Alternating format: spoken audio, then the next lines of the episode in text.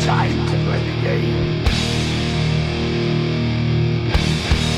Time to play the game.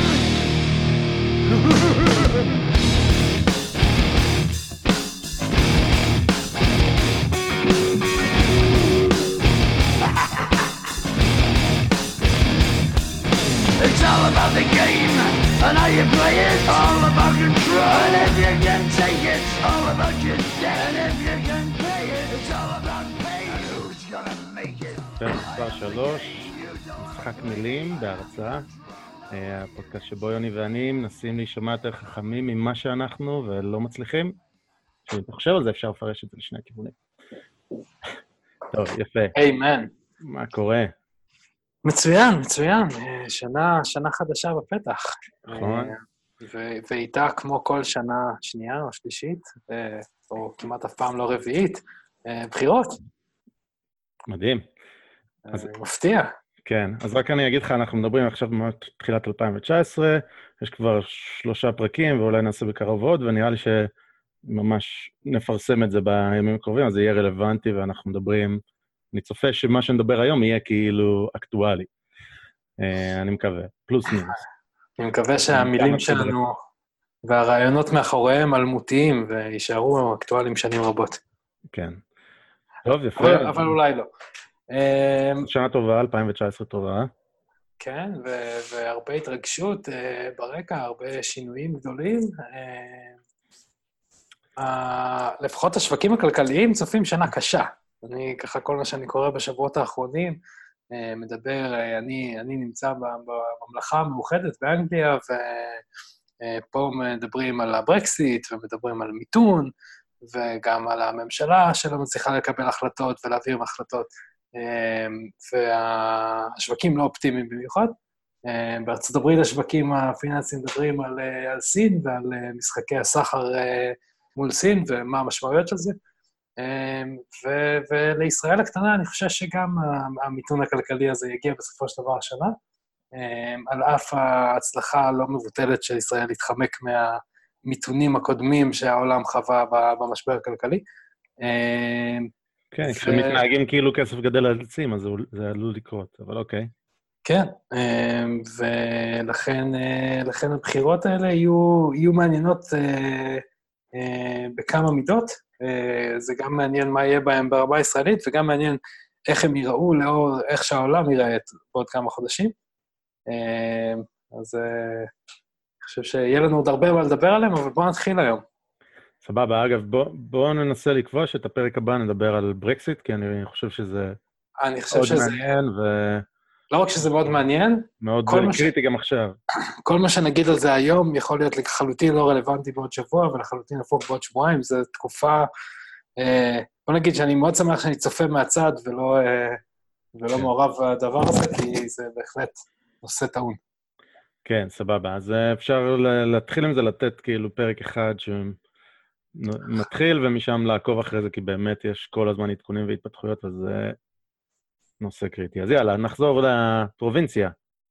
נחזור לפרובינציה. התחלנו בערך לפני עשרה ימים, הכריזו על בחירות, משהו כזה, ומאז clusterfuck. ומאז זה, זה כמו, אתה יודע, זה, זה כמו ביקוע גרעיני, שהביקוע הראשון שהתחיל ב, בליברמן עוזב את הממשלה לפני כמה חודשים, אה, גורם עכשיו לביקועי משנה לרוחב המערכת.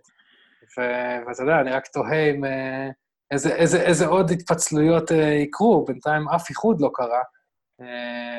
אז יכול להיות שבסוף יהיו לנו 120 רשימות, אחת לכל חבר כנסת. כן. שמע, אני, אני אגיד ככה, אף, אף אחד מהדברים שקרו לא הפתיעו אותי, רק uh, קצת מפתיע כמה מהר זה קרה, וגם האופן שזה קרה לפעמים, uh, שבטח נדבר על זה. אבל, uh, אבל זה שבנט ושקד הרגישו שהבית היהודי או האיחוד הלאומי, האגף היותר שמרני במפלגה שלהם, והרבנים וזה, הם הרגישו שזה מכביד עליהם וגורר אותם מטה, זה לא מפתיע. נכון? אה, זה שבין אבי גבאי וציפי לבני אין יחסי אהבה, רומן אה, סוער, וגם בעיניי זה שציפי לבני היא לא נכס, נכס אלקטורלי בכלל, זה גם אותי לא, לפחות לפחות ככה אבי גבאי חושב. גם אותי זה לא הפתיע, גם את זה לא הפתיע אותי. אה, מה שקצת מפתיע אותי זה באמת,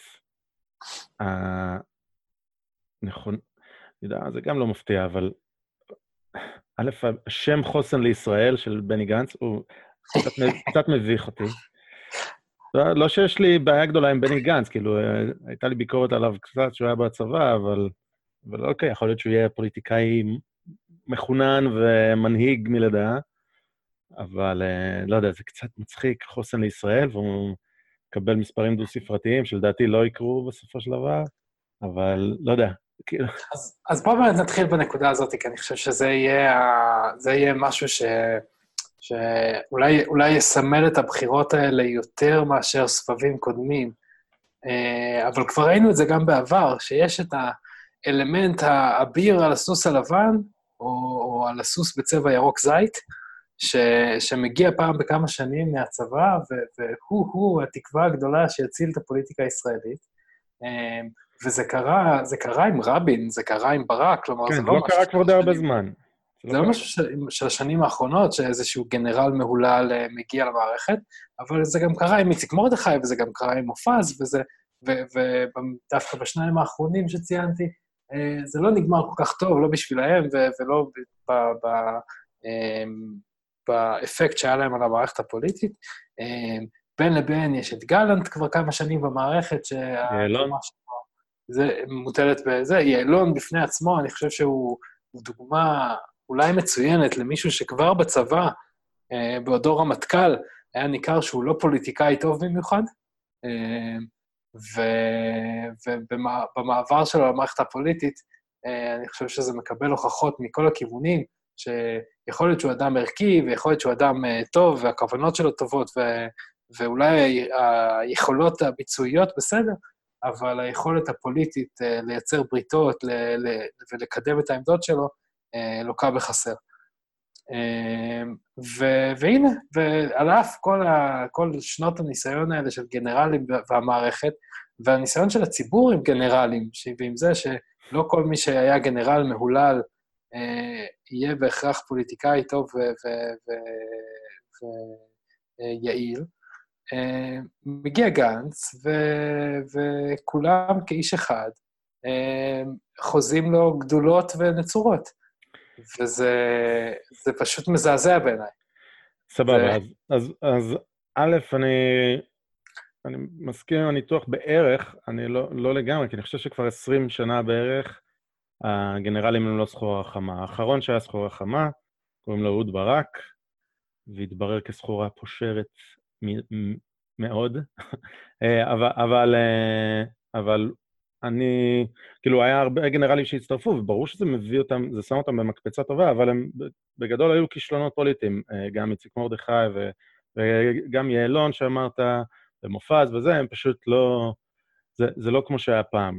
אכן, יש להם פלטפורמה טובה להגיע ולהיכנס לכנסת, אבל הם לא שורדים, הם לא משמעותיים, ככה אני רואה את זה. יש, ברור שיש איזה ספקטרום כזה, אבל זה כבר לא מועמדים אה. לראשות ממשלה כמו שפעם היה, שזה תמיד רמטכ"ל והכל. אה, זה גם לא תמיד היה, אבל כן, אני, כן. אני מרגיש שהם כבר לא סחורה חמה באמת בשדה הפוליטי. זה רק איזושהי פלטפורמה טובה. אני חושב, נגיד, ש, שעיתונאים, יש להם פלטפורמה יותר טובה, הם גם מוכיחים את עצמם כפוליטיקאים קצת יותר משופפים. ואני, ועל זה דווקא, אתה יודע, כשחשבתי על השיחה היום, חשבתי על על שדה הקרב המודרני, כן? שבו אתה לא צריך אה, את אולי יכולות הגנרל, כן? היכולות האסטרטגיה והטקטיקה, ולהניע כוחות ולהלהיב את האנשים, אלא, אלא שדה הקרב המודרני הוא הרבה הרבה הרבה יותר תקשורתי. אה, ובו אה, מה שאתה אומר חשוב, אבל, אבל לא כמו מתי אתה אומר את זה ובאיזה מדיום. ואיך אנשים צורכים את זה, ואיך זה נתפס. ואם יש דבר אחד שגנץ עושה טוב בינתיים, זה, זה ניהול מותג. זה ניהול מותג, כן, זה, זה, זה מותג נהדר. והנה, עובדה שיש... אה. כמעט 20 מנדטים שרוצים אה, אה, גנץ כמתנה לפסח. סבבה, אה. אז בוא, אז רגע, אני, אני רוצה... זה. דבר- ראשון, מה שאמרת על שדה הקרב המודרני, ושצריך כאילו להיות יותר מודע לתקשורת, אני מסכים, אה, אבל פה בדיוק זה אחת הבעיות הגדולות של צה"ל בעיניי, שהם שכחו שצריך גם את הטקטיקה ואת האחריי ואת האסטרטגיה וזה. אה, אני אומר את זה לא סתם מהתרשמות מהתקשורת, אלא קצת מידיעה. זה זה בעיניי אחת הבעיות. אה, שהלכנו יותר מדי לכיוון של דובר צה"ל ולא כוחות צה"ל. אבל, אה, אבל, אבל, אבל עזוב, אז אני חושב שזה... לא, לא, ואני חושב, אני חושב שזה, אגב, זאת נקודה, זאת נקודה מעניינת בהקשר שאנחנו מדברים עליו, בגלל שאני חושב שהצד השני של המטבע, של זה שגנרלים מקבלים אה, אה, תמחור יתר לעומת היכולת שלהם במערכת הפוליטית, זה זה שהגנ... שגנרלים מתחילים להתעסק במערכת הפוליטית עוד בהיותם גנרלים. זה בדיוק זה. זה ביצה. ותרנגולת. המותג שלהם, וב- ואני חושב שזו אחת הבעיות שבגללם הם לא סחורה חמה, כי הם מגיעים, והם לא, אתה יודע, מפלצות כריזמה כאלה שכולם אחריהם ויאללה, וזה המועמד אה, זה, אלא הם, אה, אתה יודע, עסקנים, אה, זה, אני, ברור שאני מקצין עכשיו, אני לא באמת חושב שכל הגנרלים הם עסקנים אה, בלבד וזה, אבל... אוקיי, אז, אז אה, זה זה. עכשיו, לגבי זה שלבני גנץ עכשיו, לחוסן לישראל, סליחה, הרשימה, כי זה לא רק בני גנץ, יש שם רשימה שלמה של מועמדים. כן, שאני חייב להודות שלא עברתי עליה, אבל... אה, אני לא חושב שיש. אוקיי. אה, אז סתם צחקתי, אבל כרגע אני ראיתי 14-15 מנדטים, אני לא קונה את זה. הוא יהיה חד-ספרתי, הוא יהיה על גבול אחוז החסימה בעיניי. אה, ומי חוזה לו היום אה, גדולות ונצורות, זה, אה, זה בגדול מאוד מקדמים אותו כ, כתקווה הלבנה, כל המחנה שמחפש אלטרנטיבה ואין לו אלטרנטיבה. והרבה מאוד מזה זה בתקשורת. עכשיו, התופעה הזאת שמצביעים למישהו שלא אמר מילה, היא לא חדשה, יש אותה באמת כמה סבבים. אני חושב שהסבב הראשון שזה קרה זה היה שינוי, אה, 99, אני חושב, מפלגת שינוי. אז, אז אה, זה, לא היה, כן. זה לא היה אותו דבר, כן. כן? קשה להגיד על טומי להם- לפיד שהוא לא אמר מילה, לא, הוא לא, לא, נכון. לא ידע לסתום את הפה, אבל... אה, נכון, נכון, אבל, אני, מה, שאני רוצה להגיד, זה, זה לא אותו דבר, כי שינוי באמת היה כאילו אג'נדה, וטומי לפיד היה דמות גדולה, אבל זה היה אה, אלה שנמאס להם, אלה שלא רוצים את זה ולא רוצים את זה, מחפשים אני חושב משהו אלטרנטיבה. זה היה הכי יפה הייתה הגמלאים. אה, אחרי זה... מה לא- הגמלאים סי- סיימו עם שבעה או שמונה מנדטים, אם אני זוכר נכון, זה היה פנומנלי. כן, נדמה לי שזה היה אה. שישה, אבל אני לא זוכר, אבל כן, זה היה הפתעה. אה, ואחרי זה, זה היה... מופ- מופז עם מפלגת המרכז? לא, אתה מערבב. אמנון ליפקין שחק ומרדכי עם מפלגת המרכז. נכון, סליחה. קהלני, מופז היה עם קדימה, שזה לא בדיוק היה זה. קהלני זה הגנרל שפספסתי קודם בספירה. כן. כן. ואז היה לנו יש עתיד, כולנו, אה, שיש עתיד אפשר להגיד שהם בנו את עצמם, כאילו הם התחילו כמפלגת נמאס לי, אה, גם בנו את זה מאוד יפה וקיבלו המון אה, מנדטים, כאילו כל אלה שנמאס לי וגם אלה שאומרים, וואלה, יש פה אלטרנטיבה אמיתית. וכולנו, בעיניי, זו, זו מפלגת נמאס לי, אה, שמעניין אם הם ישרדו. יש לי, יש, לי, יש לי תיאוריה אחרת לגבי כולנו, אה, ואני חושב שכולנו מפלגה מהסוג של ליברמן דווקא.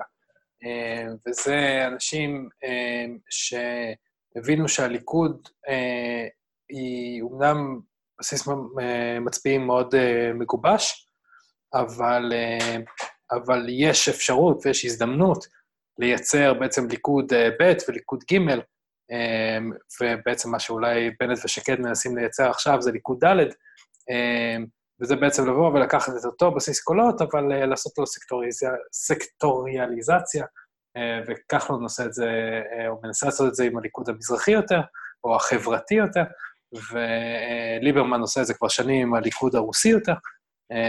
ובעצם, אגב, שמעתי ספירה מעניינת היום, שאני חושב ששמונה מראשי המפלגות היום הם אנשי ליכוד בעברם. כן. זה די מרשים. כן, אה, זה אחת התופעות של אה, ביבי. אה, זה- זה, אני רוצה, מחפשים את הקהל שרוצה להצביע ימין ולא רוצה להצביע ביבי. אמ, או לחליפין, אנשים שרואים את עצמם כ- כמנהיגים ויודעים שבליכוד יהיה להם מאוד קשה לגדול אה, בת- בתקופת נתניהו. ומאוד יכול להיות שביום שאחרי נתניהו, שיכול להיות שהוא יגיע בקרוב, יכול להיות שהוא יגיע עוד הרבה שנים, הרבה, מה, הרבה מהגורמים האלה יחזרו בעצם אה, להתחרות בליכוד כ, כבית הטבעי שלהם. כולל, אגב, ציפי לבני, למשל, אה, וכולל... אה, ציפי לבני כולל- לא תחזור לליכוד.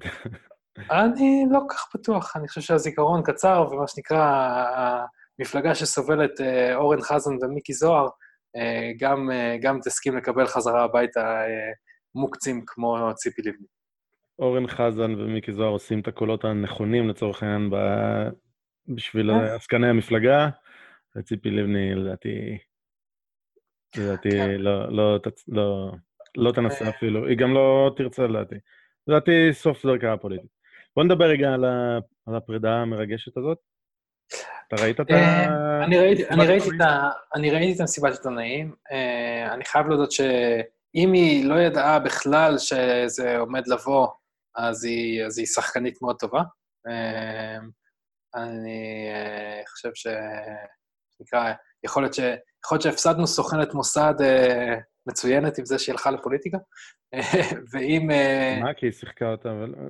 כי, כי, כי היא שמרה על קור רוח לפחות. ב- במקום, אה, כן. ואני חושב שלא הרבה, לא הרבה פוליטיקאים או אנשים באופן כללי היו שומרים על הקור רוח ועל באיזשהו מקום ממלכתיות שהיא שמרה עליה. אה, אז זה במידה והיא לא ידעה, במידה והיא כן ידעה, לא כך ברור לי למה, למה היא עמדה שם ולמה, ומה היא עשתה שם. אה, אז, אה, אז אני חושב שהסיטואציה הזאת היא, מבחינתה הייתה מאוד מוזרה. אני חושב שמבחינת אבי גבאי הסיטואציה הזאת היא, היא אה, לא כל כך ברור לי אם זה, זה איזשהו אה, ככה ניסיון אסטרטגי למצב את עצמו כ, כמנהיגותי, אה, או שזה, או שזה איזשהו אה, רפלקס ככה ברך, אה, ש, שהוא שמע ש, שנאמר עליו משהו, הוא שמע זה, והחליט שהוא צריך אה, לעשות, לקום ולעשות מעשה. אה, כך או אחרת, אני חושב שזו התנהלות ש, שיותר יותר מ, מ, מההתנהלות עצמה מעידה עד כמה המצב של, של מפלגת העבודה, או מה שהיה המחנה הציוני, הוא, הוא, בפח. אמ, כשאחד אחד הדברים, שלפחות שאני שומע מהימים האחרונים, זה שציפי לבני בוודאי לא הקול היחיד במפלגת העבודה או במחנה הציוני, ש, שאומרים בקול רם ש, שיכול להיות שצריך אה, להיות שיתוף פעולה, ושמישהו אחר צריך גם אה, להיות המועמד המוביל של השיתוף פעולה הזה. ציפ, אמ, שלי יחימוביץ' אמרה את זה למשל בפה מלא גם כן, אמ, אני לא זוכר מהיום או אתמול, ו... אבל אותם גבאי לא מעיף, אה, כי הם מפלגת העבודה והם לא הוא לא התנועה. יכול. הוא לא יכול. אה, הוא לא יכול, הוא, הוא, מינה, הוא מינה, או לפחות תמך בזה שיחימוביץ' היא ראש הקואליציה עכשיו. אה, כן. ואני לא חושב שהוא לא יודע... אה, סליחה, ראש האופוזיציה עכשיו, ואני לא חושב שהוא לא יודע מה דעתה עליו. כן. זה, ואגב, זה, אני ככה מפיד אה, מצביעי עבודה שיש לי ב- ברשתות החברתיות, אה, אני חושב שאין הרבה חיבה לאבי גבאי. אה, אני חושב שהסכינים במפלגת העבודה, שאף פעם לא באמת אה, אה, חוזרות לנדן, אה, יתחילו להינעץ בו די מהר. אה, לא, לא בטוח שיחכו לבח... לבחירות ולכישלון המהדהד בבחירות אה, בשביל, אה, בשביל אה, להראות לו את הדרך החוצה. בעיניי, זה היה ברור שאבי גבאי צריך להיפרד, שהעבודה צריכה להיפרד מהתנועה. זו הייתה עסקה שלא טובה לעבודה, התנועה לדעתי זה אה, משקל, משקולת. אה, מה זה בכלל? כאילו, אה, אה, חברי ש- כנסת לדעתי לא, לא טובים אחד-אחד. אה, האמת שאני לא זוכר את כולם, אבל קופצים לי לראש עכשיו ארבעה שבעיניי הם לא טובים, אבל, באופ... אבל, אבל הש- הדיל והשריון היה פשוט יקר מדי לעבודה, בטח אה, אל מול המצב בסקרים. אה, ובנוסף, נראה שיש שם אה, בעיה אישית ביניהם. עכשיו, אחרי שאמרתי את זה, ההצגה הזאת של המסיבת עיתונאים, אני חושב שזו התנהלות מגעילה מאוד. האינסטינקט שלי היה, שראיתי את זה, זה שציפי לבני ידעה את זה לפני, כי היא הייתה פרצוף חמוץ מהרגע הראשון שהיא ישבה שם, מהרגע שהוא התחיל לדבר, וזה עדיין לא היה ברור מה הוא הולך להגיד. אבל אה, לא יודע, באמת, אם היא ידעה איזה אינטרס יש לה לשבת שם, אז כנראה שהיא לא ידעה. כן. אה, ואני חושב שהנאום של אבי גבאי היה, אה, באופן כללי, המהלך הזה שהוא עשה, לדעתי זה לא היה רפלקס, זה היה מתוכנן, היה נאום, היה סיפורי המעברה שלו, שהוא לא חי במעברה מעולם, נולד ב-67, בירושלים והכול. סבבה, סיפורים וזה, אבל הוא מבחינתו יצר את ההצגה הזאת, כי הוא אמר, אוקיי, אני צריך להביא קולות של הימניים, אוקיי? או של הגברים גברים, ואני אראה שאני גבר גבר, אני אעשה את זה ככה ולא אכפת לי, וזה אה, מה ש... ככה, כאילו להראות קשיחות כזאת. אה, הבן שלי פה מיילל, אוקיי. קיצר, אז, אז זה בעיניי מה שהוא אמר לעצמו, אמר, אוקיי, אני אראה את הקשיחות העילאית הזאת, וזה יהיה, ייצור טרנד חיובי לכיווני. אני חושב, א', שזו מחשבה מבולבלת, וב', שזה ממש מגעיל. אני חושב, אני חושב שזה גם איזושהי גישה שאתה יודע, שאולי בסיטואציה עסקית, כן, שאתה אומר, אני מנהל חברה ואחד הסמנכ"לים שלי אה, מתנהג לא לעניין אה, ומטיל דופי בהחלטות שלי, אני אטיס אותו. אה, יכול להיות שזה יעבוד, יכול להיות שלא, הציבור לא באמת צריך לבחור בך, הוא צריך יכול לקנות את המוצרים או לא. בסיטואציה פוליטית שבה, א', הכל, כל מה שאתה עושה הוא מאוד מאוד ציבורי, זה לא אספה למשקיעים בלבד, זה לא משפיע רק על מחיר המניה, אלא זה הציבור בעצמו ש, שמצביע, וב', המשחק בפוליטיקה הוא לא סכום אפס, כלומר, היום רבת עם מישהו ומחר אתה צריך אותו בקואליציה, אה, ומחר אתה צריך את הקול שלו.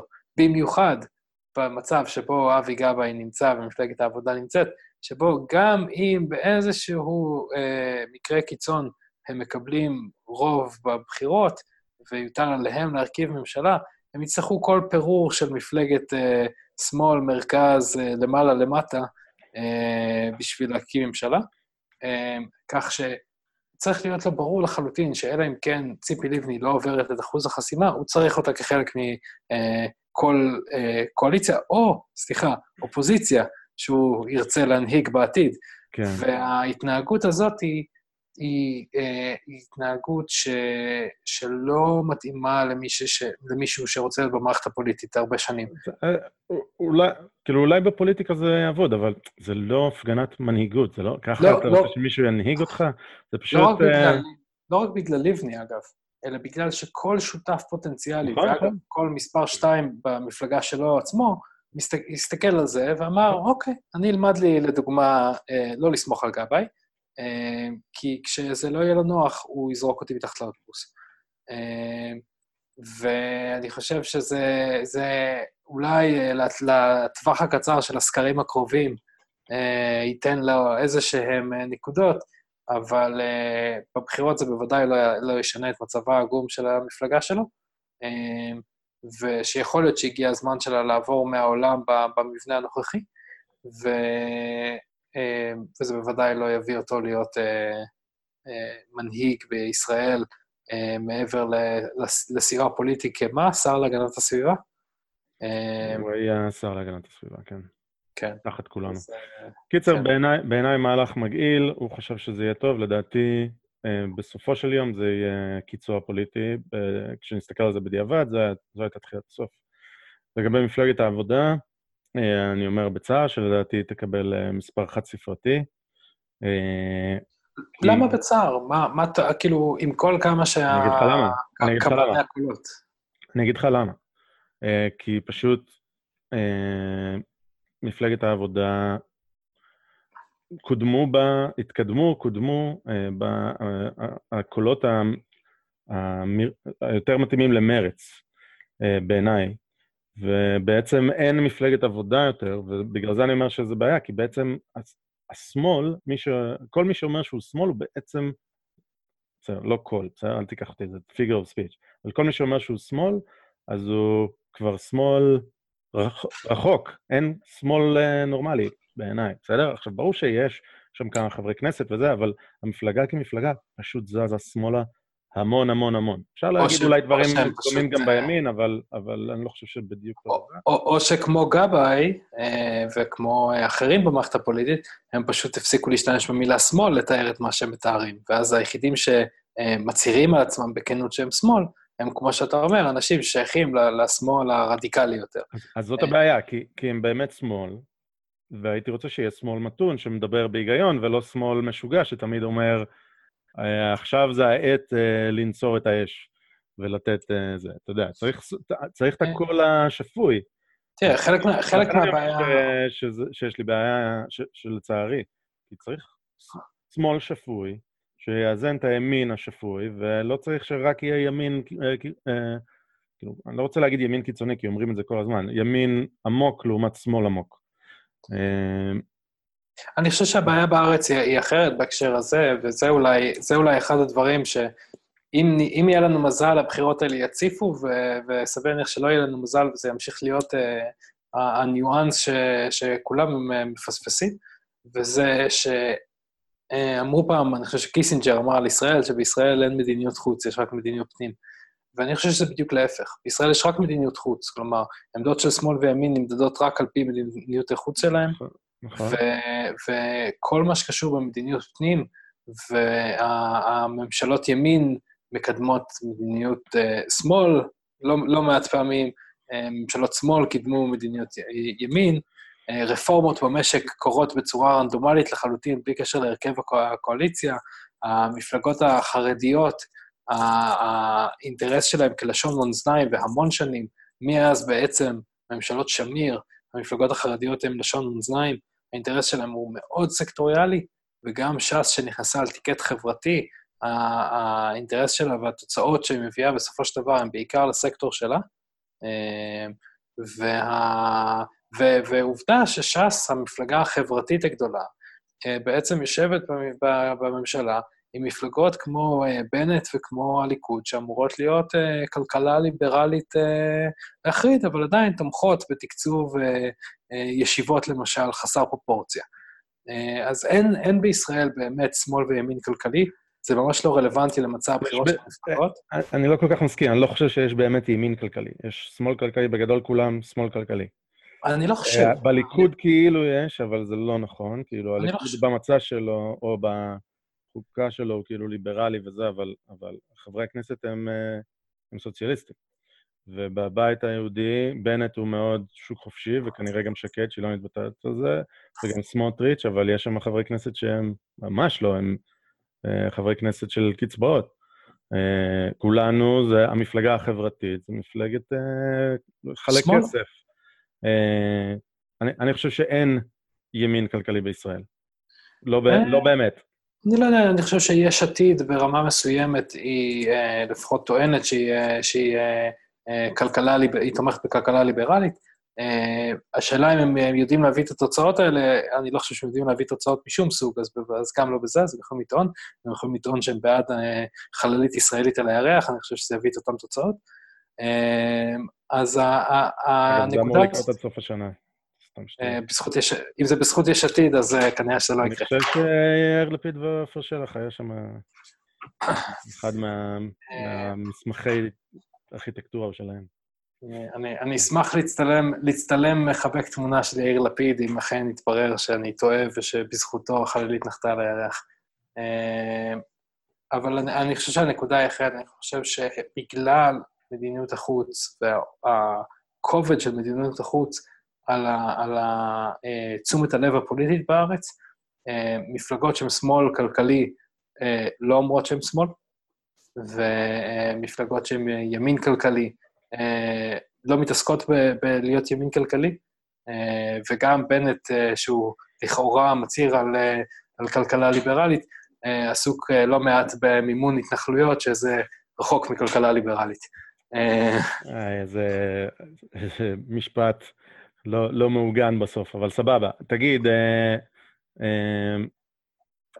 אחרת, איך- אח- אחרת, איך אתה מסביר את כל ההתנהלויות של אה, החטיבה להתיישבות וכל מיני גופים ממשלתיים עמוסי כספים וכאלה, אה, שלא כל כך ברור, שקיימים עשרות שנים, שקיימים כן, עשרות כן. שנים ועושים... אה, ולא ברור, אבל מה, מה תפקידם בכלכלה ליברלית. תפקיד תפקידם לא קיים.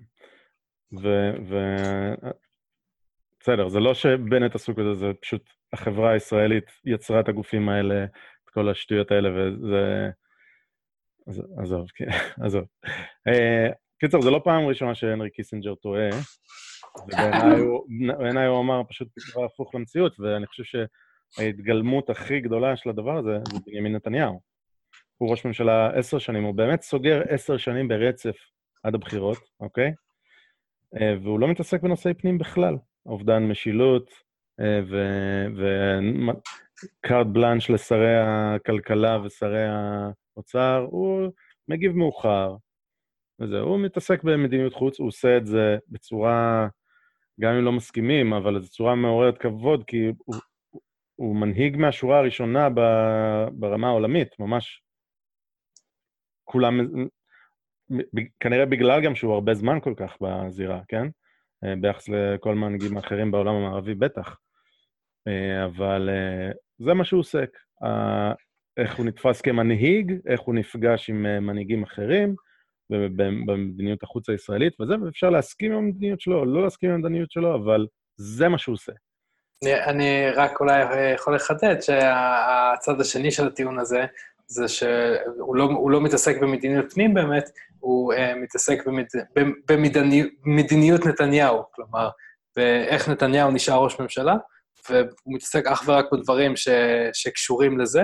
אה, ו... כן, מדיניות פנים הוא פוליטיקאי מטורף, מבריק, אבל כן. זה מה שהוא עושה. אה, ו... אבל זה באמת מה שהוא עושה uh, כל הזמן, ואתה יודע, ו...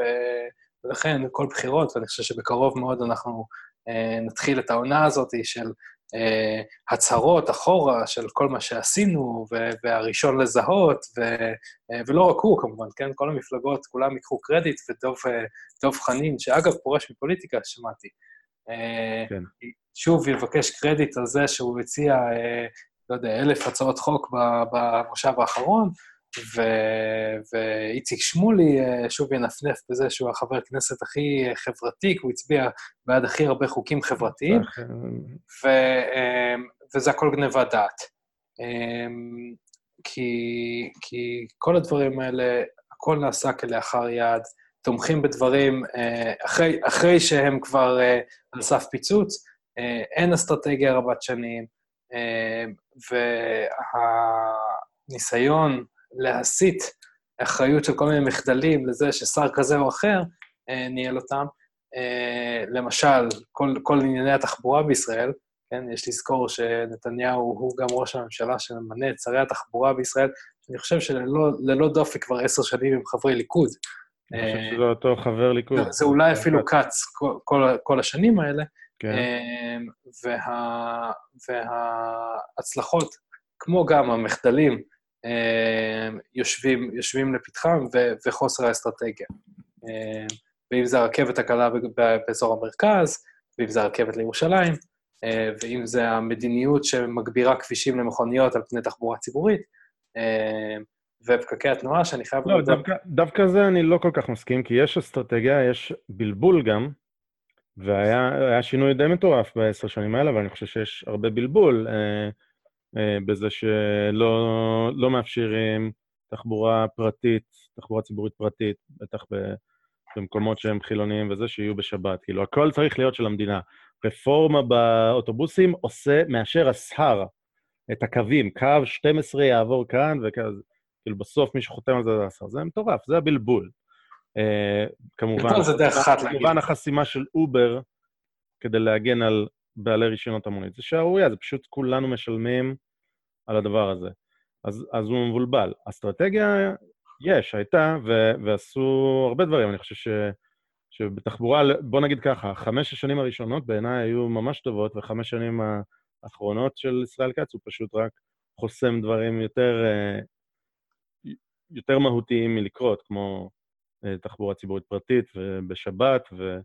ותחבורה שיתופית והכל. אמ, אבל היה הרבה שינוי, אני חושב שזה גם אחד הדברים שנתניהו הולך לפבלש, כי שימו לב, מהפכת התחבורה, מחלפים, קשרים וזה, כי זה נכון, באמת עשו הרבה דברים שלא עשו שנים. אה, הבעיה היא שמי שעושה את זה, זה גופים ממשלתיים, שבמקום שייקח לבנות את הרכבת המהירה שנתיים על ידי כמה סינים, אוקיי? אה, אני צוחק, בסדר? אני לא גזען. כמה סינים יעשו את זה בשנתיים, ומהר וטוב. עושים את זה אנשים אה, עובדי ציבור, עם פנסיה תקציבית, זה בסוף לא עומד בזמנים, זה עולה פי עשר ממה שזה היה אמור לעלות, וזה איטי, וזה גם... משיק... בסוף משיקים את זה מלחץ, משיקים את זה חלקי. אה, זה הבלבול פשוט. אה, אני חושב שאתה עדין בשם תואר, אבל אה, אני חושב שתחבורה זה דבר אחד, משטרה זה דבר שני, ששוב, בצורה איפשהו בין מכוונת לרשלנית, אה, משטרת ישראל הולכת ונהיית גוף אה, יותר ויותר ויותר ויותר אה, בעייתי. דיברנו על זה קצת בשיחה הקודמת, וגם שם עושה רושם שבלבול, בעדינות זה, זה, זה מה שקורה, בלבול לגבי האחריות של המשטרה, בלבול לגבי האיכויות של המשטרה, בלבול לגבי מה, מה חשוב לאכוף, מה חשוב לאזרחים לאכוף, מה, מה מגן על האזרחים והביטחון האישי, אה, ובעצם, אתה יודע, הממשלה שקמה אה, אה, והמשיכה להיבחר על טיקט של ביטחון, אפשר להגיד שפחות או יותר הפקירה את אזור באר שבע והסביבה. לא לידי... לא רק שם. ולא לא רק שם, כל, כל מה שמצפון לחיפה פחות או יותר מופקר כמעט באותה מידה. טרור חקלאי, אז זה נורא קל, אה, אתה יודע, להצטלם ליד אה, תמונות ולנקוב בכותרות, אבל השאלה מה עושים. אתה יודע, אחרי כל כך הרבה שנים, העשייה עושה, רושם שהיא רק מצטמצמת. ו, ואני חושב אה, מפכ"ל מהשב"כ ברעש גדול של הנה זה שיבוא לנקות המערכת, ואחר כך לנסות בכל האמצעים להשמיץ את המפכ"ל הזה, כי הוא כי הוא לא בא טוב למישהו ולחקירות שקשורות אליו, זה רק חלק מהבלבול הזה אה, של המערכת, וזה בעיה, כי זה, זה אומר שיש דורות עכשיו במש, במשטרה, דורות של קצינים, ש, שהם דור העתיד של הקצונה הבכירה של המשטרה, שגדלו בתוך מערכת כל כך אה, מבולבלת, בואו נקרא לזה. ו, וזה בעיה, בעיה ארוכת טווח, אני לא יודע איך נכון. היא... זו בעיה ארוכת טווח, אני, אני חושב שלהביא מישהו מהשב"כ זה היה נשמע הגיוני, ואני חושב ש... אה, רוני אלש... זה נשמע הגיוני להביא מישהו מבחוץ. אגב, הוא, להזכירך, לא היה בחירה ראשונה, היה בן אדם אחר שפשוט עשו לו סיכול. שגם הוא היה מבחוץ. נכון? הכוונה הייתה להביא מישהו מבחוץ, כי... כלומר, אתה יודע, עם כל הכבוד להישגים או הכישלונות שלו כקצין בצבא, אה, גם הוא היה מבחוץ. אה, נכון, אני אומר שלהביא בן אדם מבחוץ זה דווקא... זה היגיון שאפשר ללכת איתו.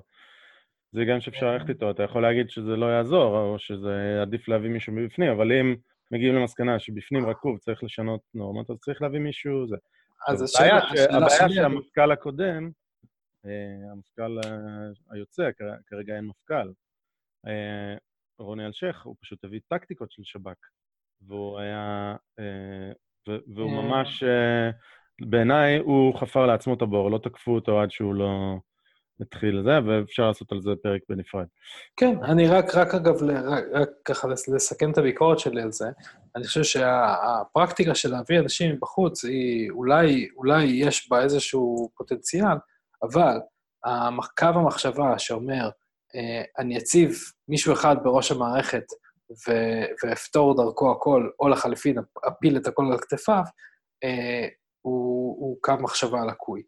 והוא נובע מזה שהשר הממונה הוא, הוא כנראה לא העיפרון הכי מחודד בקלמר, אה, ומי שמינה אותו, אה, אני לא בטוח שעשה את זה בטעות.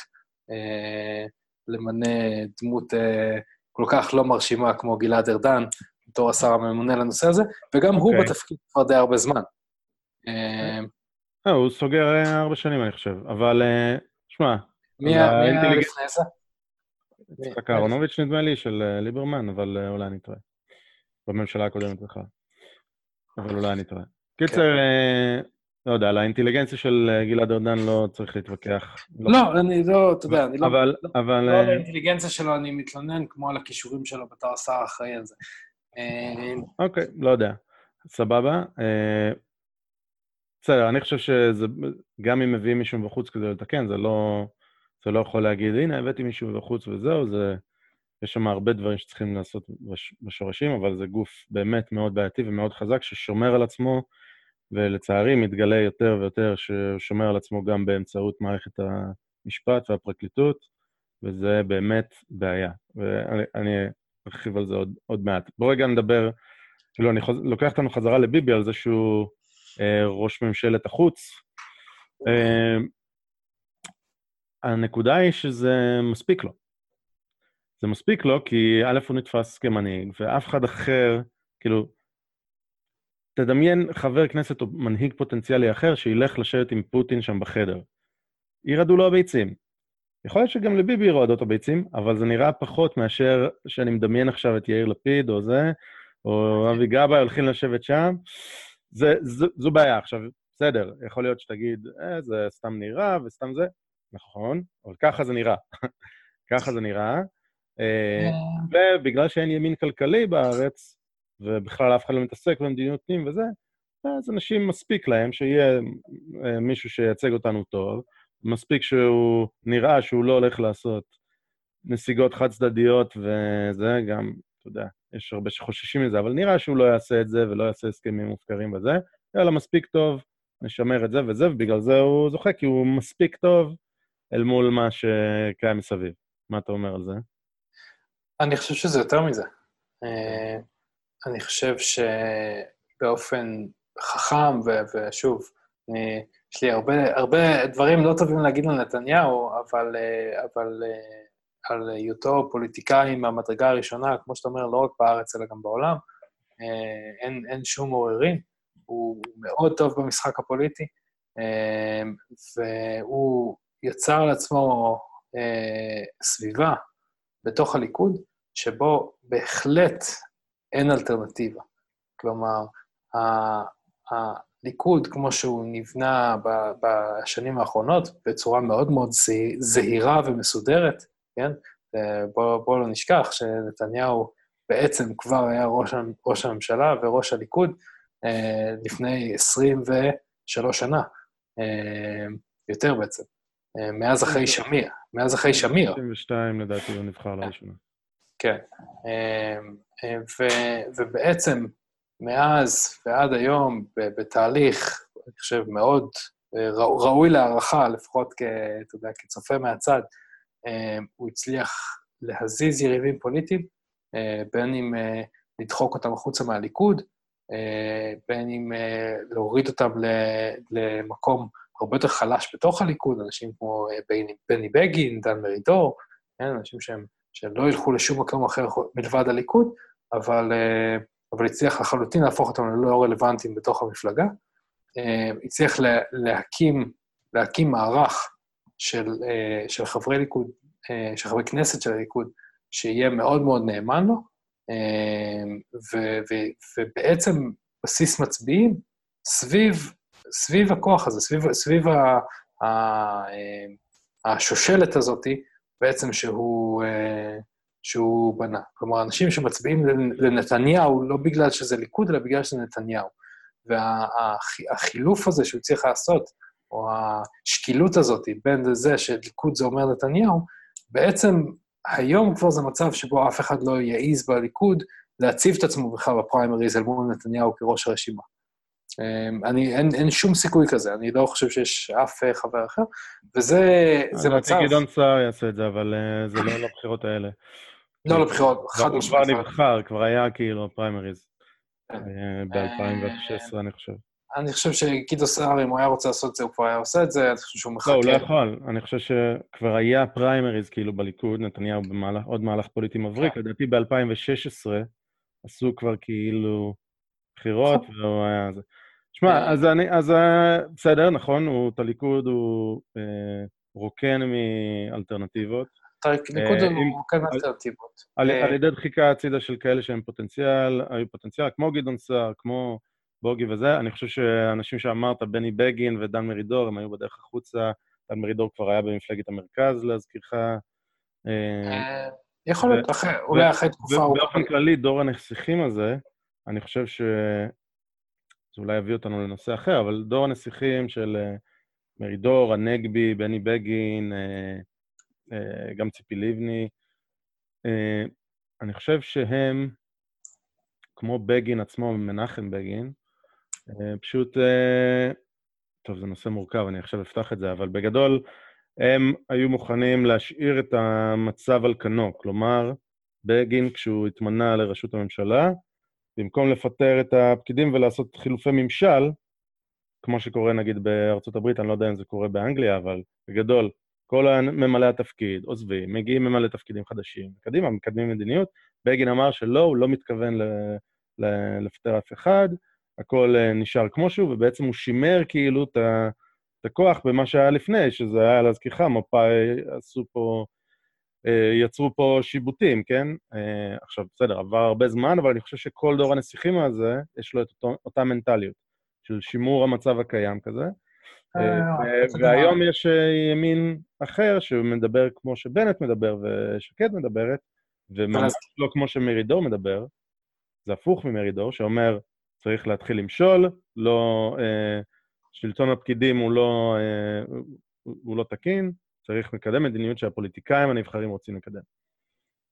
ולהזכירך, גם בנט וגם שקד, שניהם היו בחוג הפנימי של ביבי בליכוד, עד שהוא אה, הפריד אותם מ... לדעתי הם לא היו בליכוד, הם היו עוזרים שלו, הם היו עובדים שלו. אני חושב ששקד הייתה חברת ליכוד, אה, ולגבי בנט אני לא... לא הייתה חברת ליכוד, היא הייתה עובדת לשכה שלו, היא לא הייתה... הייתה עובדת לשכה, הייתה אולי ראש הלשכה, כנ"ל בנט היה יועץ שלו, עובד שלו. והם עזבו כי, כי לא יודע מה, השמועות אומרות אה, שרה והכל.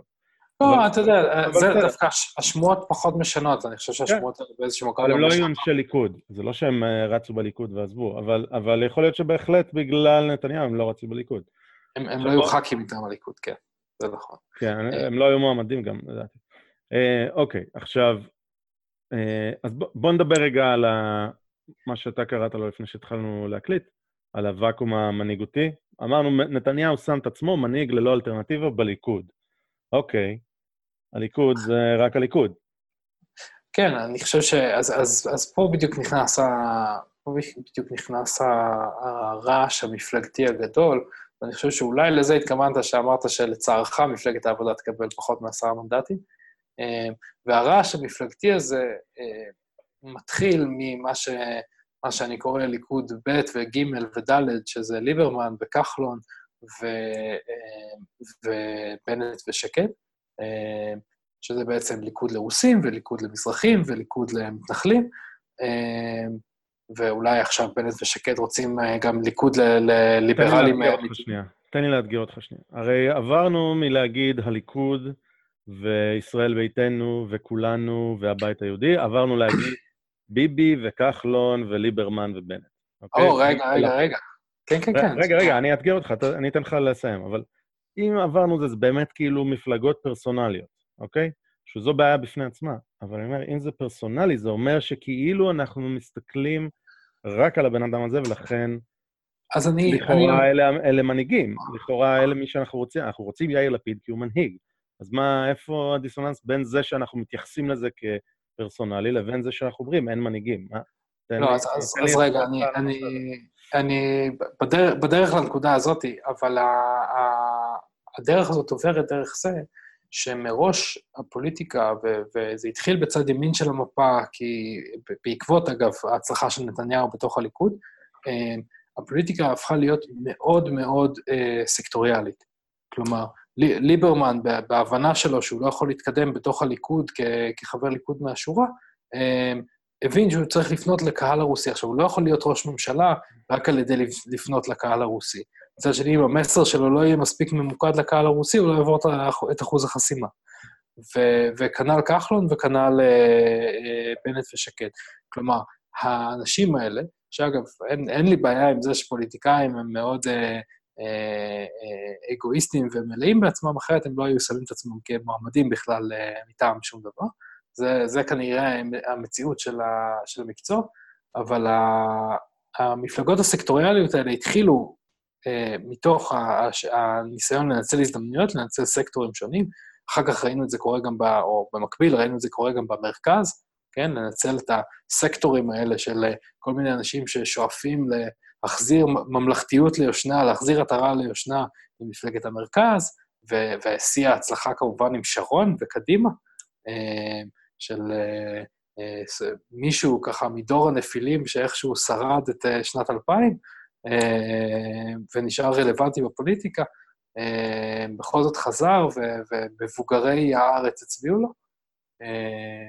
ולהזכירך, שרון אגב נבחר בבחירות ישירות, נכון? הסיבוב שהוא נבחר היה בחירות לראשות המפלגה ולמפלגות, לראשות הממשלה ולמפלגות בנפרד. הוא נבחר ב-2001, רק, היה רק בחירות לראשות הממשלה, והוא ניצח את ברק, ושנה וחצי אחרי זה היה בחירות לכנסת ב-2002, ששם כן. הוא רץ מהליכוד וזכה ברוב גדול. אה, לא רוב, אלא בכוח פוליטי גדול. ב-2006, לפני הבחירות, אה, הוא נכנס לתרדמת. כן. ואז אולמרט רץ עם הפלטפורמה של קדימה וניצח. כן. אה, אז, ה... אז שוב, הפלטפורמה הזאת של קדימה הייתה בעצם איזשהו ניסיון אחרון ונואש לייצר איזושהי, אה, איזושהי ממלכתיות, כלומר איזשהו, איזשהו נוגדן ל, ל, ל, אה, לפירוק הזה של המערכת הפוליטית למפלגות קטנות וקטנות וקטנות יותר. אני חושב שזה לא הצליח. למה? אני לא... אה, לא חושב ש... לא, לא... לפי מה הניתוח הזה? הרי הפירוק של קדימה היה בגלל ההתנתקות. זה היה עריקים מהליכוד ועריקים מהעבודה. אתה אומר שאני מדבר על, על הצמיחה של קדימה כניסיון אחרון לייצר איזשהו, אה, המפלגה שתהיה בית לכולם, שלא פונה לקהל אה, סקטוריאלי ספציפי. אה, ומאז הדבר הזה לא כך קורה, ו, ויאיר לפיד, ניסה לרוץ על הטיקט הזה, ועד שהוא פתח את הפה, גם הייתה לו הצלחה לא רעה בבחירות הראשונות שהוא הלך אליהן. לא, הוא פתח את הפה מהר, הוא לא דווקא... אה, אה, אוקיי, דבר, סיים. לא, ובעצם הגענו למצב שאנחנו נמצאים בו היום, שיש פה הרבה יותר מדי מפלגות, הן מנסות להיות פרסונליות בגלל שככה המיתוג עובד, כי נורא קשה להגיד מצע אה, בשתי מילים, אבל מאוד קל להגיד כחלון, או מאוד, או מאוד קל להגיד נטו כחלון, או כל סיסמה אחרת, ו, אה, וזה בעיה, זו בעיה מאוד מאוד גדולה, אה, כי אני לא מאמין במותגים האלה. אני חושב שכל בן אדם כזה, אתה יודע, במקרה הטוב, יכול להיות שהוא סתם לא מוצלח, סתם פרצוף יפה. בני גנץ, לדוגמה, הדברים היחידים ששמענו עליו בחודשים האחרונים, זה שסקרים שונים קובעים שנשות ישראל מוצאות אותו אטרקטיבי, זה קצת עצוב שזה היו עיקר הכותרות עליו. אמ, זה תקשורת, זה רעה חולה שצריך לדבר עליה באופן כללי.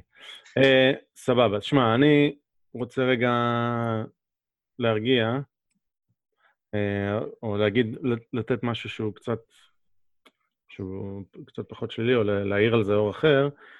זה, אמרנו מש, משבר מנהיגות, אין כאילו אלטרנטיבה, כל המפלגות הפרסונליות האלה, שזה רדוד ו, ודלוח, ולא, קונים את זה, ו... ו... פרסונליות וסקטוריאליות, כלומר, הן נכון. מאוד מאוד, אה, לא, הן לא מכוונות אפילו להיות איזשהו גורם מנהיג אה, ארצי, מכוונות להיות גורם מנהיג של הסקטור. אה, זהו, אז לא, לא יודע אם זה נכון. נגיד, יש עתיד כן מכוונת, ל... לא, לא מכוונת לסקטור מסוים. זה שהמצביעים שלה הם uh, מרמת אביב, זה משהו אחד, אבל הם, לא, הם כאילו לא מכוונים לשם. כנ"ל כולנו, לא, לא מכיר שהם מכוונים ל... ל... לא יודע, לירוחם. לא, למי הם מכוונים?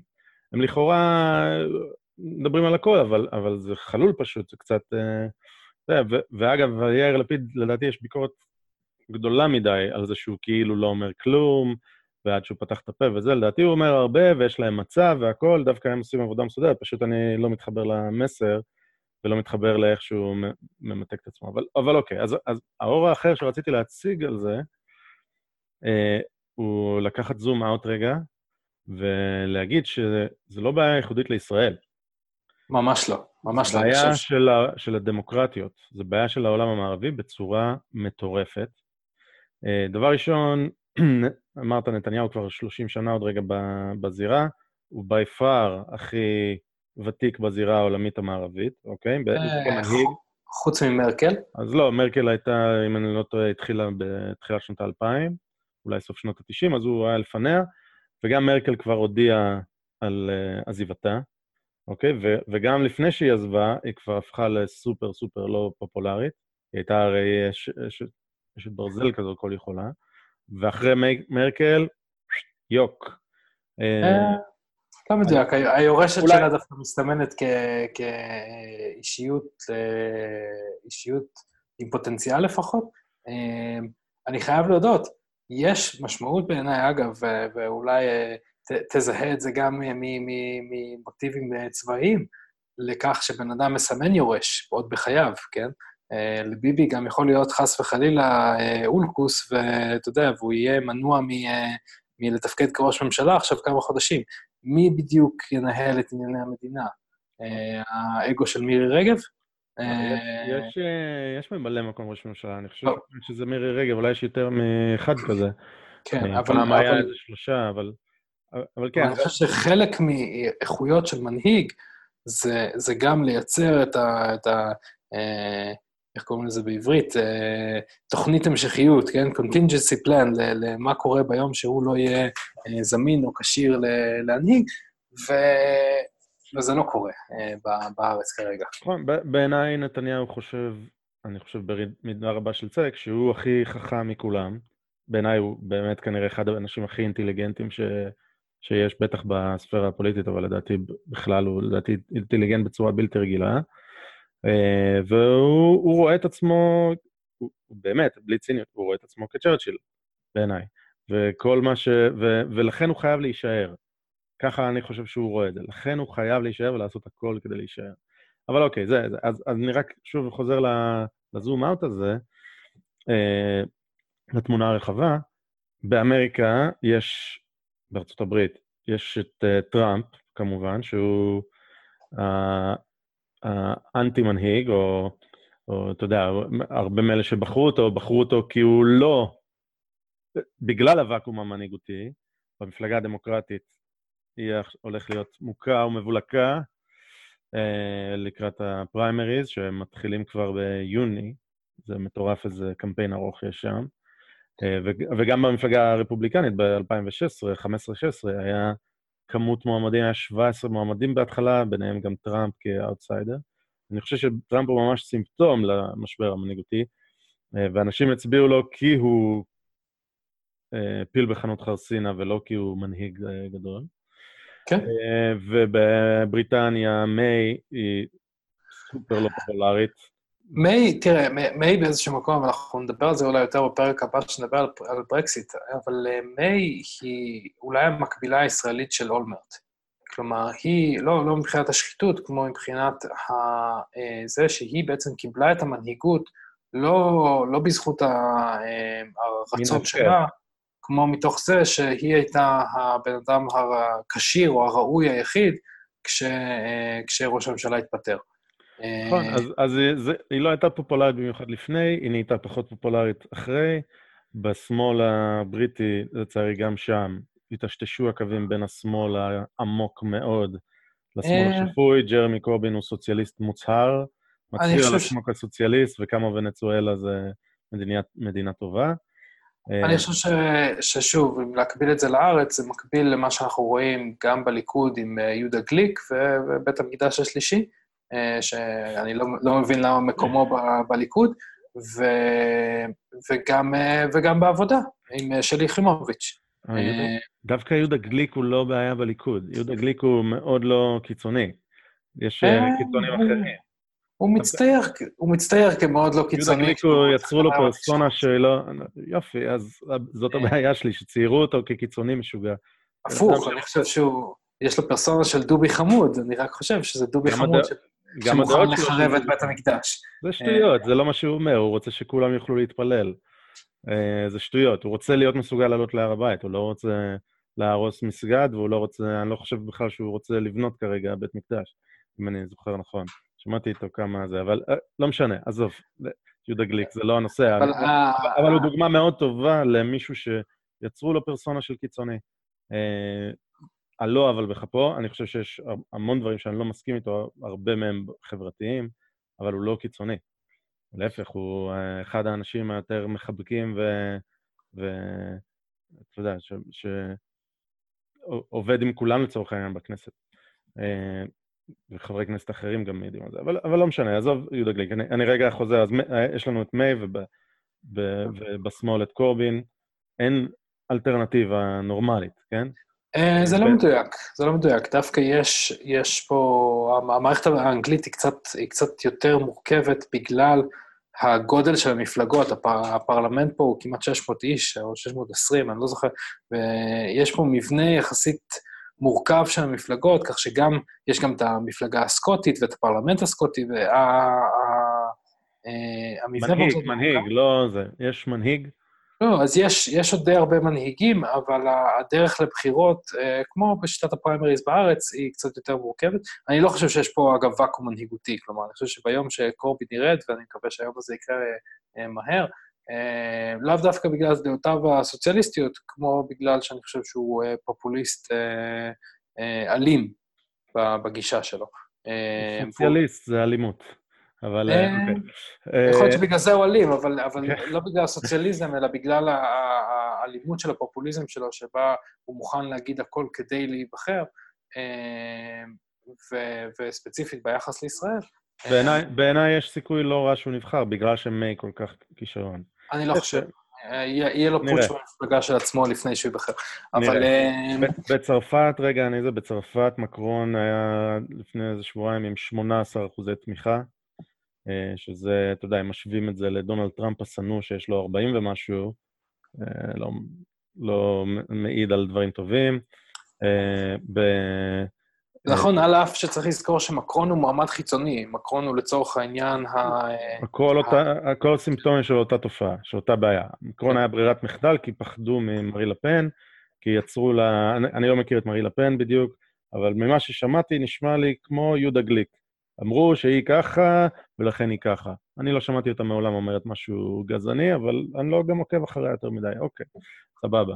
Uh, באיטליה היה כמה בחירות אחת אחרי השנייה, ועכשיו עלו, עלו המפלגות הפופוליסטיות כ, כ, לשלטון. אגב, אית, איטליה, איטליה זו דוגמה מצוינת למה קורה במדינה, בדמוקרטיה, בעקבות שלטון יחיד ארוך שנים. כלומר, אחרי תקופת ברלוסקוני, שאני לא זוכר כמה שנים היא הייתה, הרבה יותר ארוכה משל נתניהו, אמ, נוצר באמת שסע ופירוק כל כך גדול בין כל כך הרבה סגמנטים שם, שאני חושב ש... שוב, אני, אני בטוח שישראל מדינה יותר קטנה ו- ומאוחדת מאשר איטליה, שהיא בעצם שתי מדינות, כן, דרום איטליה וצפון איטליה זה מדינות כמעט שונות לחלוטין, אבל, אה, אבל גם שם זה סימפטום של, אה, של משהו שלדעתי אנחנו נסבול ממנו, גם אם עידן נתניהו יימשך עוד חמש או עשר שנים. אה, בסופו של דבר הוא ילך באיזשהו שלב, ו, ואנחנו, אלא אם כן נייצר מנהיגות בישראל, אנחנו נהיה במקום רע מאוד. כן, אני לא מייחס את זה לברלוסקוני, כאילו, אפשר לייחס את זה לשחיתות של ברלוסקוני ולאופי הכלכלה האיטלקית, שהוא הרבה יותר דומה לישראל מאשר לגרמניה נגיד, ואפשר לייחס לזה לזה שהם באיחוד האירופי, שזה נדבר על ברקסיט, וספציפית על זה שהם קרובים מאוד ללוב, אה, ומשם זה נסיעת סירה קצרה, זה, זה, זה, כן. למנוע וזהו. ועכשיו... זה, כן, לזה, לזה יש אפקט לדעתי אה, מאוד נמוך, אה, מאוד נמוך ברמה, ברמה המציאותית, אגב, כמו האפקט של הפליטים בדרום תל אביב, אבל האפקט הפוליטי של זה הוא, אה, הוא חסר פרופורציה לחלוטין. לדעתי האפקט הפוליטי של זה הוא מטורף, וגם האפקט המעשי הוא לא קטן, גם בדרום תל אביב. וכן, בר... זה יעלה בפרק על ברקסיט. אה, זהו, אז אה, לא נעבור מדינה למדינה, אבל אני בגדול, כאילו המנהיגים האמיתיים שקיימים היום בעולם, אוקיי? אה, זה פוטין, שהוא ללא ספק מנהיג, של דיקטטור נוראי, אבל ללא ספק דמות מנהיג. ובגדול בעולם המזרחי, מה שנקרא, יש מנהיגים. זה פוטין, זה ארדואן, כל הטוטליטרים האלה. אתה מתכוון בעולם הלא דמוקרטי. ג'ינגפינג, כן, אז אני אומר, הבעיה, בעיית הוואקום במנהיגות היא לא בעיה ייחודית לישראל, היא בעיה של הדמוקרטיות. עכשיו, אני מנסה להסביר לעצמי למה, לא יודע, זה נושא למחקר ארוך שנים של איזה סוציולוגים מתוחכמים, אבל הניתוח בגרוש שלי הוא שפעם לא ידענו מספיק, ולכן המנהיגים היו, הייתה להם הילה. משה דיין, היה, הייתה לו הילה. לא ידענו עליו, לא על uh, מעלליו עם נשים, ולא על הגנבת עתיקות שלו, ולא על הכישלונות שלו, ולא זה. הייתה הילה, ויכולנו לשמר את ההילה, כך גם עם uh, בגין ועם בן גוריון, וכך עם רונלד רייגן, וג'ון אף קנדי, שכולם, שאף אחד לא ידע בכלל שהוא כל היום uh, מביא לשם,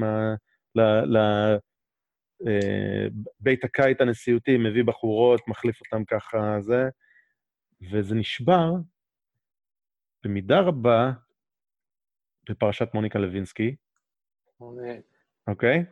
ומאז, בכל העולם, ארה"ב כמו בהרבה דברים, הייתה סמן ימני ומשם הכל התחיל להשתנות, בכל העולם פתאום הכל חשוף והכל פתוח. זה התחיל קצת לפני, בסדר? אבל נראה לי ששם זה היה ממש הנקודת ה...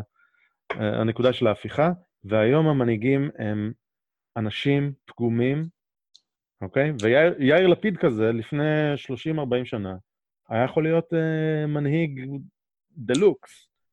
Uh, נראה טוב, מדבר טוב, uh, לו את היציבה הנכונה, ויש לו את הדיבור הזה וזה.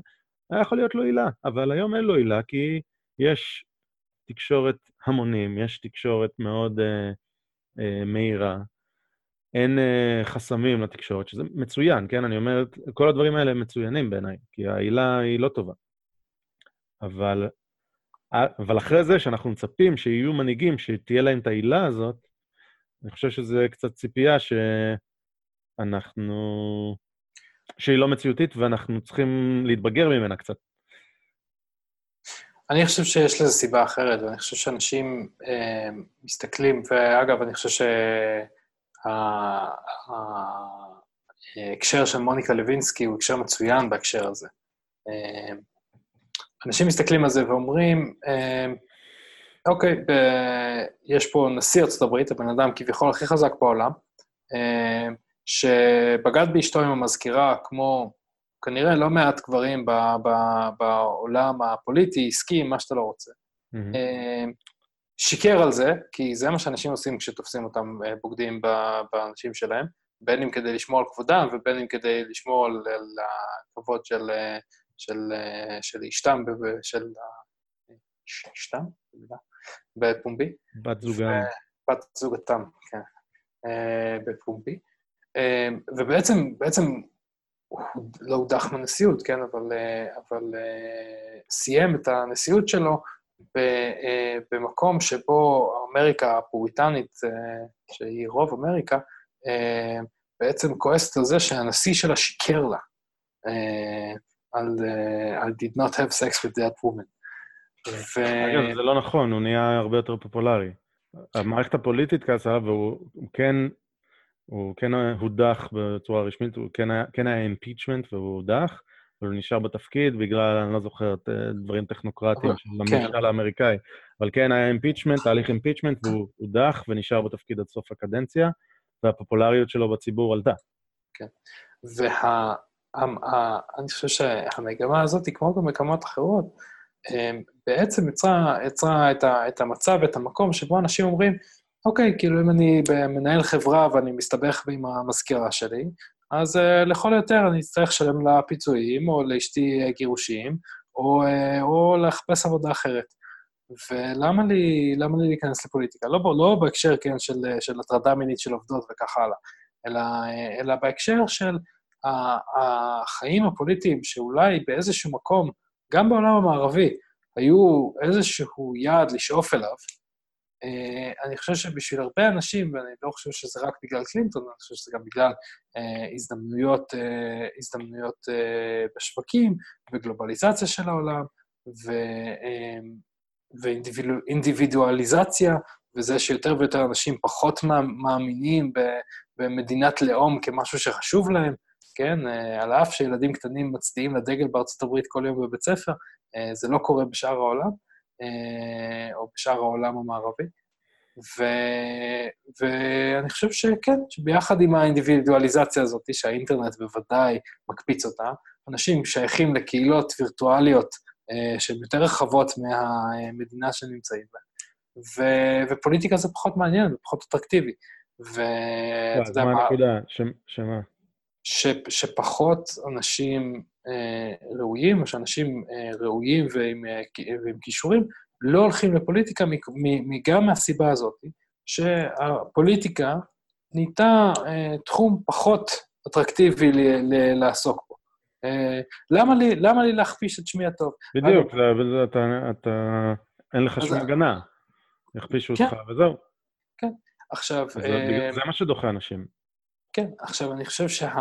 אה, יש, יש כמה דברים שאפשר לעשות בהקשר הזה. בעיניי, אחד מהם זה להגביל קדנציות. ואני הייתי מגביל קדנציות בצורה אגרסיבית לחלוטין, כלומר, מרמת חברי הכנסת ועד, אה, ובוודאי רמת אה, שרים וממשלות.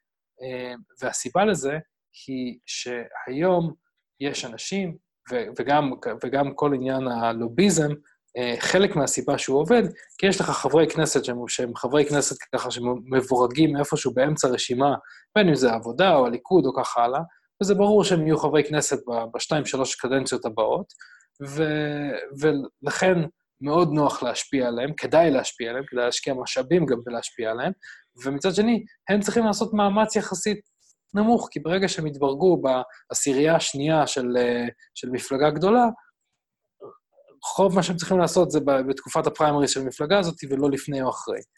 אמ, אז להגביל קדנציות, להגיד שבן אדם יכול לשרת בכנסת שתי קדנציות, למשל, לכל היותר ברצף, אמ, ייצר מצב שבו אנשים מזה יצטרכו לחשוב יותר על היום של אחרי, יותר על, על, אה, על ההשלכות של מה הם עושים כפוליטיקאים על שאר הקריירה שלהם, ו, ו, ואולי גם אה, ייצר את התחלופה היותר גבוהה, שתביא לזה שאנשים ראויים יגידו, אוקיי, אני מוכן לתרום ארבע שנים מהחיים שלי לדבר הזה. אמ, ואגב, בשביל אנשים בכירים, המשכורת והנאות, מנעמי החיים של פוליטיקאים, הם לא כאלה גבוהים. ממש לא. אמ, כך, ש, כך שזה בהחלט פשרה בשביל, בשביל מישהו לבוא ולהגיד, אה, אני מנהל של חברה, עכשיו אני אעזוב את זה, ואני אהיה להיות פוליטיקאי במשרה מלאה, זה, זה בהרבה, זה, זה, זה רחוק מלהיות מנעמי השלטון. אה, ו... ולכן אני חושב שאגב, גם סיבה שהרבה אנשים לא, לא עושים את זה, כי אומרים, מה, אני הולך לעשות את זה עכשיו 20 שנה, למה לי? אה, אז לא. אני, אני בעד שאנשים ילכו לעשות את זה לארבע שנים, וייתנו את המקסימום שלהם ארבע שנים, ויפרשו, או יוכרחו לפרוש לפני שהם נהיים מסואבים מדי. בסדר, אז נראה לי שאמרנו בסופו של דבר בערך אותו דבר. אה, שבעצם הפוליטיקאי הממוצע היום אין לו הגנה, לא תהיה הילה סביבו, מצד אחד, זה חושף לנו את הפוליטיקאים, ואז הם נראים פחות אה, מנהיגים אה, נטולי רבב, ומצד שני, זה מונע מאנשים טובים להגיע, כי זה פשוט סיכון שלמה אני צריך את זה. כן. אוקיי, סבבה. אז, אז אני מסכים עם זה, ואני, ואני טוען שזו בעיה אמיתית בעולם המערבי. כאילו, השאלה מה הבעיה, הבעיה זה הציפייה שלנו, או הבעיה היא שבאמת אין מנהיגים? אה, אז לא יודע, לא סגור על זה. אני לא חושב שאין מנהיגים, ואתה יודע... הנטייה שלי היא לחשוב שהבעיה היא הציפייה שלנו, שיהיה לנו מנהיג. אה, אגב, על אובמה קצת הסתכלו כמנהיג, אני חושב שהוא היה דמות כזאת אה, מופת של כאילו מנהיג. ואגב, זה גם אחת הסיבות לטראמפ, כן? האכזבה מאובמה. כלומר, נכון. המרחק בין הגודל הציפייה, ובאמת שהוא איש מרשים, ו- ובעצם היותו הוא איש מרשים, אה, ואיש צעיר יחסית, כן? תחשוב שאם הוא היה אפילו לבן, לא שחור, הוא עדיין היה הנשיא הצעיר ביותר, לא, או כמעט הצעיר ביותר. לא יודע. אה, וכך שפוליטיקאי כדמות ציבורית בהחלט איש מרשים, והביצועים לא היו בהתאם.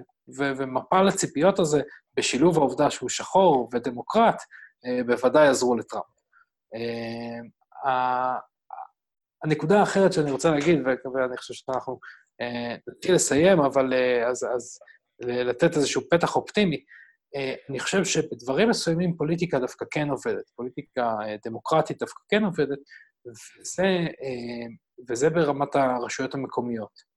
אה, ו, ואני חושב ששאלה מעניינת היא אה, לשאול, למה ברמת הרשויות המקומיות זה עובד, ו...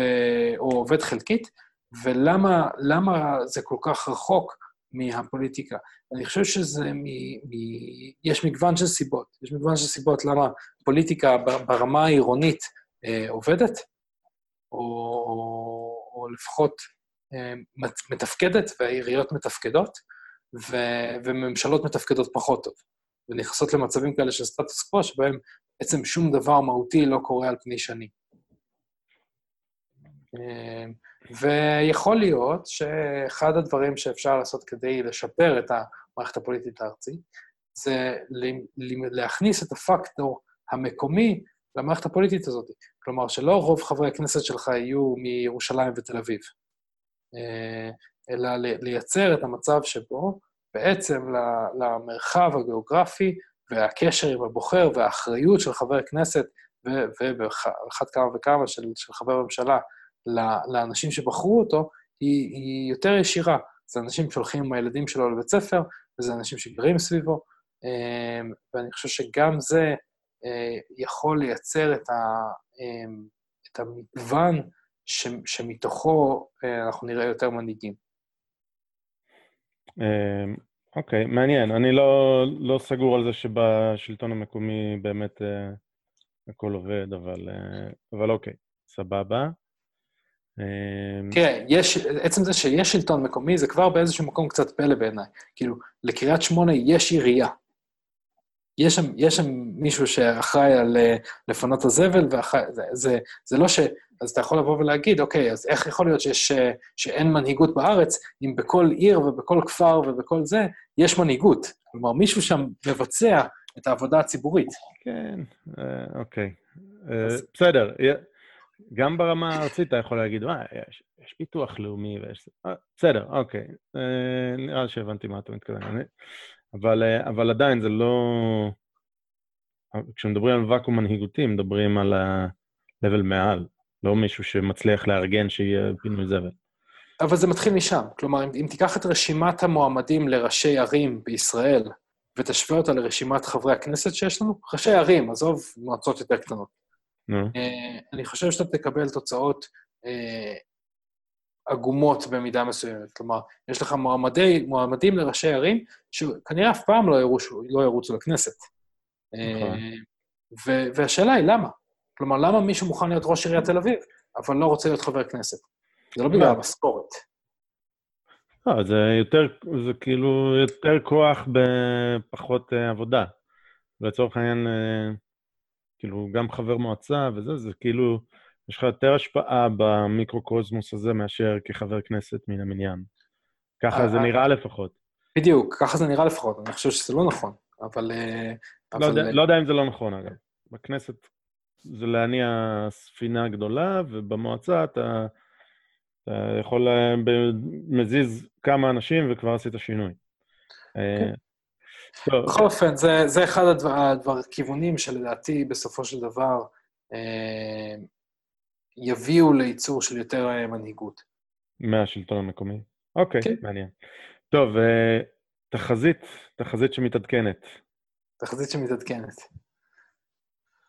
לבחירות. אה, האמת שלא, אתה יודע, לא דיבר, הלכנו סביב סביב הפיל בחדר, ויכול להיות שזה צריך אה, להקדיש לזה שיחה בנפרד של, אה, של חקירות נתניהו, ויש שימוע או לא יהיה שימוע, והאם יהיה שימוע והמלצות, או רק שימוע לפני הבחירות, ו, ותאריך הבחירות, שבאופן באופן לא מפתיע זז לנקודת זמן שבה קשה מאוד להאמין שיהיה שימוע והמלצות עד תאריך הבחירות. אז, אה, אז בהינתן מה שאנחנו יודעים עכשיו, שזה כרגע עוד לא אמרו שיהיה שימוע ולא, ולא, ובוודאי לא יהיו תוצאות של השימוע הזה אה, עד הבחירות, אה, אני חושב שנתניהו ינצח. אה, אני חושב שמפלגת העבודה, אה, אלא אם כן יקרה משהו דרמטי, כמו שגבה יפרוש עכשיו, פחות או יותר, בשבועות הקרובים, תמצא את עצמה אה, במקום מאוד מאוד נמוך, בספסלים האחוריים, אה, עם, עם פחות משמונה מנדטים אולי. אני מניח שגם יהיו עוד פורשים ממפלגת העבודה, ועמיר פרץ למשל, ש, שיכול להיות ש, שיפרוש וילך עם אורלי לוי. אה, יהיו עוד כמה מפלגות מרכז כאלה של, אה, של חמישה, שישה, שמונה מנדטים. חלק מהם יחברו בחפץ לב לנתניהו, ואנחנו נראה אותו שוב מרכיב ממשלה שמורכבת מארבע, חמש מפלגות, שכל אחת מהן כמעט היא לשון מאזניים, מה שאומר ששוב תהיה לנו ממשלה שלא יכולה לעשות מהלכים אה, גדולים מדי, כי היא צריכה את הקול החרדי, והיא צריכה את הקול של כחלון, והיא צריכה את הקול של, אה, של אורלי לוי, והיא צריכה את הקול של ליברמן. אה, נקבל המון שרים ששייכים למפלגות חלשות, שיתעסקו רוב הזמן בלבצר את עמדות המפלגה שלהם במקום בלעסוק בענייני המשרד שהם שרים שלו. וגם זה סימפטום רע מאוד של המערכת הרב-מפלגתית הזאת. אז זאת הערכה שלי. הערכה שלי זה קואליציה של נתניהו, עם אולי 65-70 ח"כים, אה, שמורכבת ממפלגות של אה, סדר גודל של אה, חמישה עד שמונה מנדטים. אוקיי. התחזית שלי היא שלא יהיה שימוע. הליכוד יהיה בגדול לשמר, לשמור על כוחו, 27 עד 33 מנדטים, משהו כזה. ההפתעה תהיה הימין החדש של בנט ושקד, אה, והם יהיו עם אה, אזור 15 מנדטים, יש עתיד באזור עשרה, גנץ עם חמישה-שישה, אורלי לוי לא עוברת, אה, כולנו חמישה-שישה, ליברמן לא עובר, אולי האיחוד הלאומי עם חמישה-שישה, העבודה מספר חד-ספרתי, מרץ אולי יותר קולות מהעבודה. יכול להיות, נגיד עשרה. אה, פייגלין, לדעתי, חמישה, אה, מפלגת זהות, ופספסתי אה, מישהו לדעתי, אבל בגדול, נראה, נראה לי שיצא, אה, כל החרדים וזה, בגדול יישארו, ש"ס נראה כאילו יכול להיות שהם לא יעברו את אחוז החסימה, אבל... אז, אז אתה חושב שגם הבית היהודי, כלומר, מה שנשאר ממנו אחרי בנט ושקד, וגם פייגלין, אה, יעברו את אחוז החסימה? כן, זה בכלל לא אותם מצביעים. זה בכלל לא okay. אוקיי. קשור. ו- וגם הימין החדש, לדעתי, זה בכלל לא אותם מצביעים, כמו... זה, לדעתי, לא, הימין החדש... הם ייקחו מגנץ ומ... ומלפיד. כן. אה, הם, הם, הם בשאיפה ינגבו מלפיד כמה שהם יכולים, אה, יכול להיות שהם ייקחו מהליכוד גם קצת. הם ייקחו, הם ייקחו חד משמעית מהליכוד. ו... והשאלה, בגדול, וזה, וזה אולי אחד הדברים שבנט לא טוב בהם, זה עד כמה הוא יצטרך לסתום את הפה עד הבחירות. ככל שהוא יצטרך לסתום את הפה יותר, ככה, ככה המנדטים שלו יצטמחו. אני חושב שככל שהוא יגיד יותר מה הוא חושב, אה, הוא, אה, יוריד את, ה, את היכולת שלו לאסוף מנדטים אה, מאחרים. אה, נוטה לא להסכים, אבל אוקיי. כן. אה, זהו, אז בגד... בגדול, אם אני עכשיו משווה את זה לתמונת הסקרים, לדעתי גנץ זה, זה מה זה אה, אפיזודה חולפת. הוא לא, הוא לא יוכל להמשיך עם האסטרטגיה העכשווית, אין כזה דבר. עם מדיניות העמימות. כן, אה, אבל... אה, מעניין איפה הוא למד את זה. כן. אה, זהו, זה בגדול, אה, זה אומר שנתניהו כרגע הוא ראש הממשלה הבא, נרצה או לא נרצה. בעיניי, אה, עם הרבה בעיות, אה, בעיות להרכיב קואליציה אה, ובעיות לשמר את הקואליציה, אבל לדעתי לא יהיה פשוט מועמד נורמלי, כאילו סביר אחר. לא, לא, לא, לא תהיה מפלגה אחרת עם מספיק כוח בשביל לעשות את זה. כן. ואגב, כאילו, הדבר שאני הכי פחות בטוח לגביו זה הליכוד, באמת. הליכוד יכול להיות שהוא ירד לאזור 20, אבל כרגע אני אומר שהוא ישמר את כוחו, דווקא כן. בגלל שככל שימשיכו לדבר על החקירות ואיך לא אומרים שימוע וזה, זה כאילו כן... כן, לא... יחזק... אני, אה, אני לא יודע אם שמעת את ההודעה של נתניהו הערב.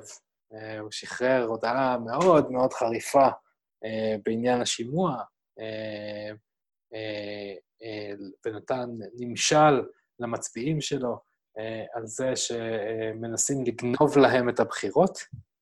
אה, לא, לא שמעתי את זה, אבל אם יכריזו על שימוע, בעיניי, אה, כאילו אם יכריזו בכוח על שימוע, זה, בעי... זה בעייתי מאוד. כי לא יכול להיות שיהיה שימוע בלי שמסיימים את השימוע. אמ, ומצד שני, זה גם בעייתי מאוד שהבחירות הוקדמו למתי שהן הוקדמו, לאור זה שהתהליך המשפטי היה ידוע. כלומר, זה לא ש... אמ, זה לא, זה, זה לא שלא לא היית, לא היה ציפייה שיהיה אה, שימוע אה, בתקופה הזאת. אה, לא יודע, מס... הטיימליין, אני לא בטוח שהוא נקבע כל כך על ידי נתניהו, גם לא של הבחירות וגם לא של החקירות וההמלצות. תראה, חודש, חוד, לא, הבחירות הוא קובע בוודאי. אה, חוד, חודש לפני זה הוא אמר שזה לא זמן לבחירות. נכון. אה, אמר שזה מצב ביטחוני רגיש וזה, ואז הכל השתנה, כי... כי שפכו, שפכו קצת מלט בלבנון. שגם על זה יש לי המון מה להגיד, אבל אולי לא בשידור.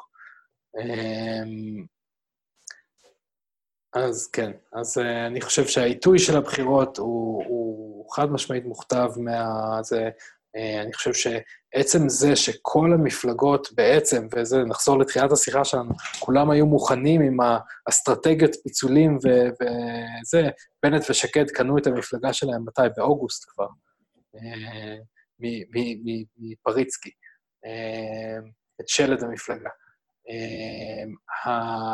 כל המוכנות הזאת היא בעצם, היא, היא מאז ה, אה, היציאה של ליברמן וה... וה, וה... זה באוויר כבר הרבה זמן, זה לא... המוכנות לבחירות כבר מזמן, והתזמון שלהם, לדעתי, לגמרי לגמרי מוכתב מהתקדמות החקירה. כלומר, לפני כמה... לדעתי לא. הערכה, אני שמעתי הרבה פוליטיקאים, כולל נגיד את איילת שקד, אומרת כבר באוגוסט-ספטמבר, שלהערכתה הבחירות יהיו באפריל. נכון, אבל שוב, אז, זה... אז זה, זה, לא, זה לא שהיינו באותו סטטוס בחקירה, ולא זה. אני, כאילו, ברור שזה שיקול של נתניהו, אבל אני לא חושב שהוא, אה, אתה יודע, במטה קסם, הוא אומר, יאללה, אפריל, ואני ככה אכבול את זה. לדעתי זה, זה, זה הנטייה גם של. השלטון הישראלי. ברגע שמגיעים לשנת בחירות, אז הבחירות כבר מגיעות. מבין? אה. ברגע ששנת בחירות מגיעה, יש אה, עוד נובמבר, אז כולם כבר מדברים בחירות, וככה הכל מתמוטט. כן, אה. ששוב, שזה גם, גם איזושהי בעיה של, ה, של הפוליטיקה בארץ, הזלזול בעיניי מופגן הזה בציבור הבוחרים, שבחרו ממשלה ונציגים לארבע שנים, ויחד עם זה אני חושב שהממוצע הישראלי עומד על ממשלות של שלוש שנים.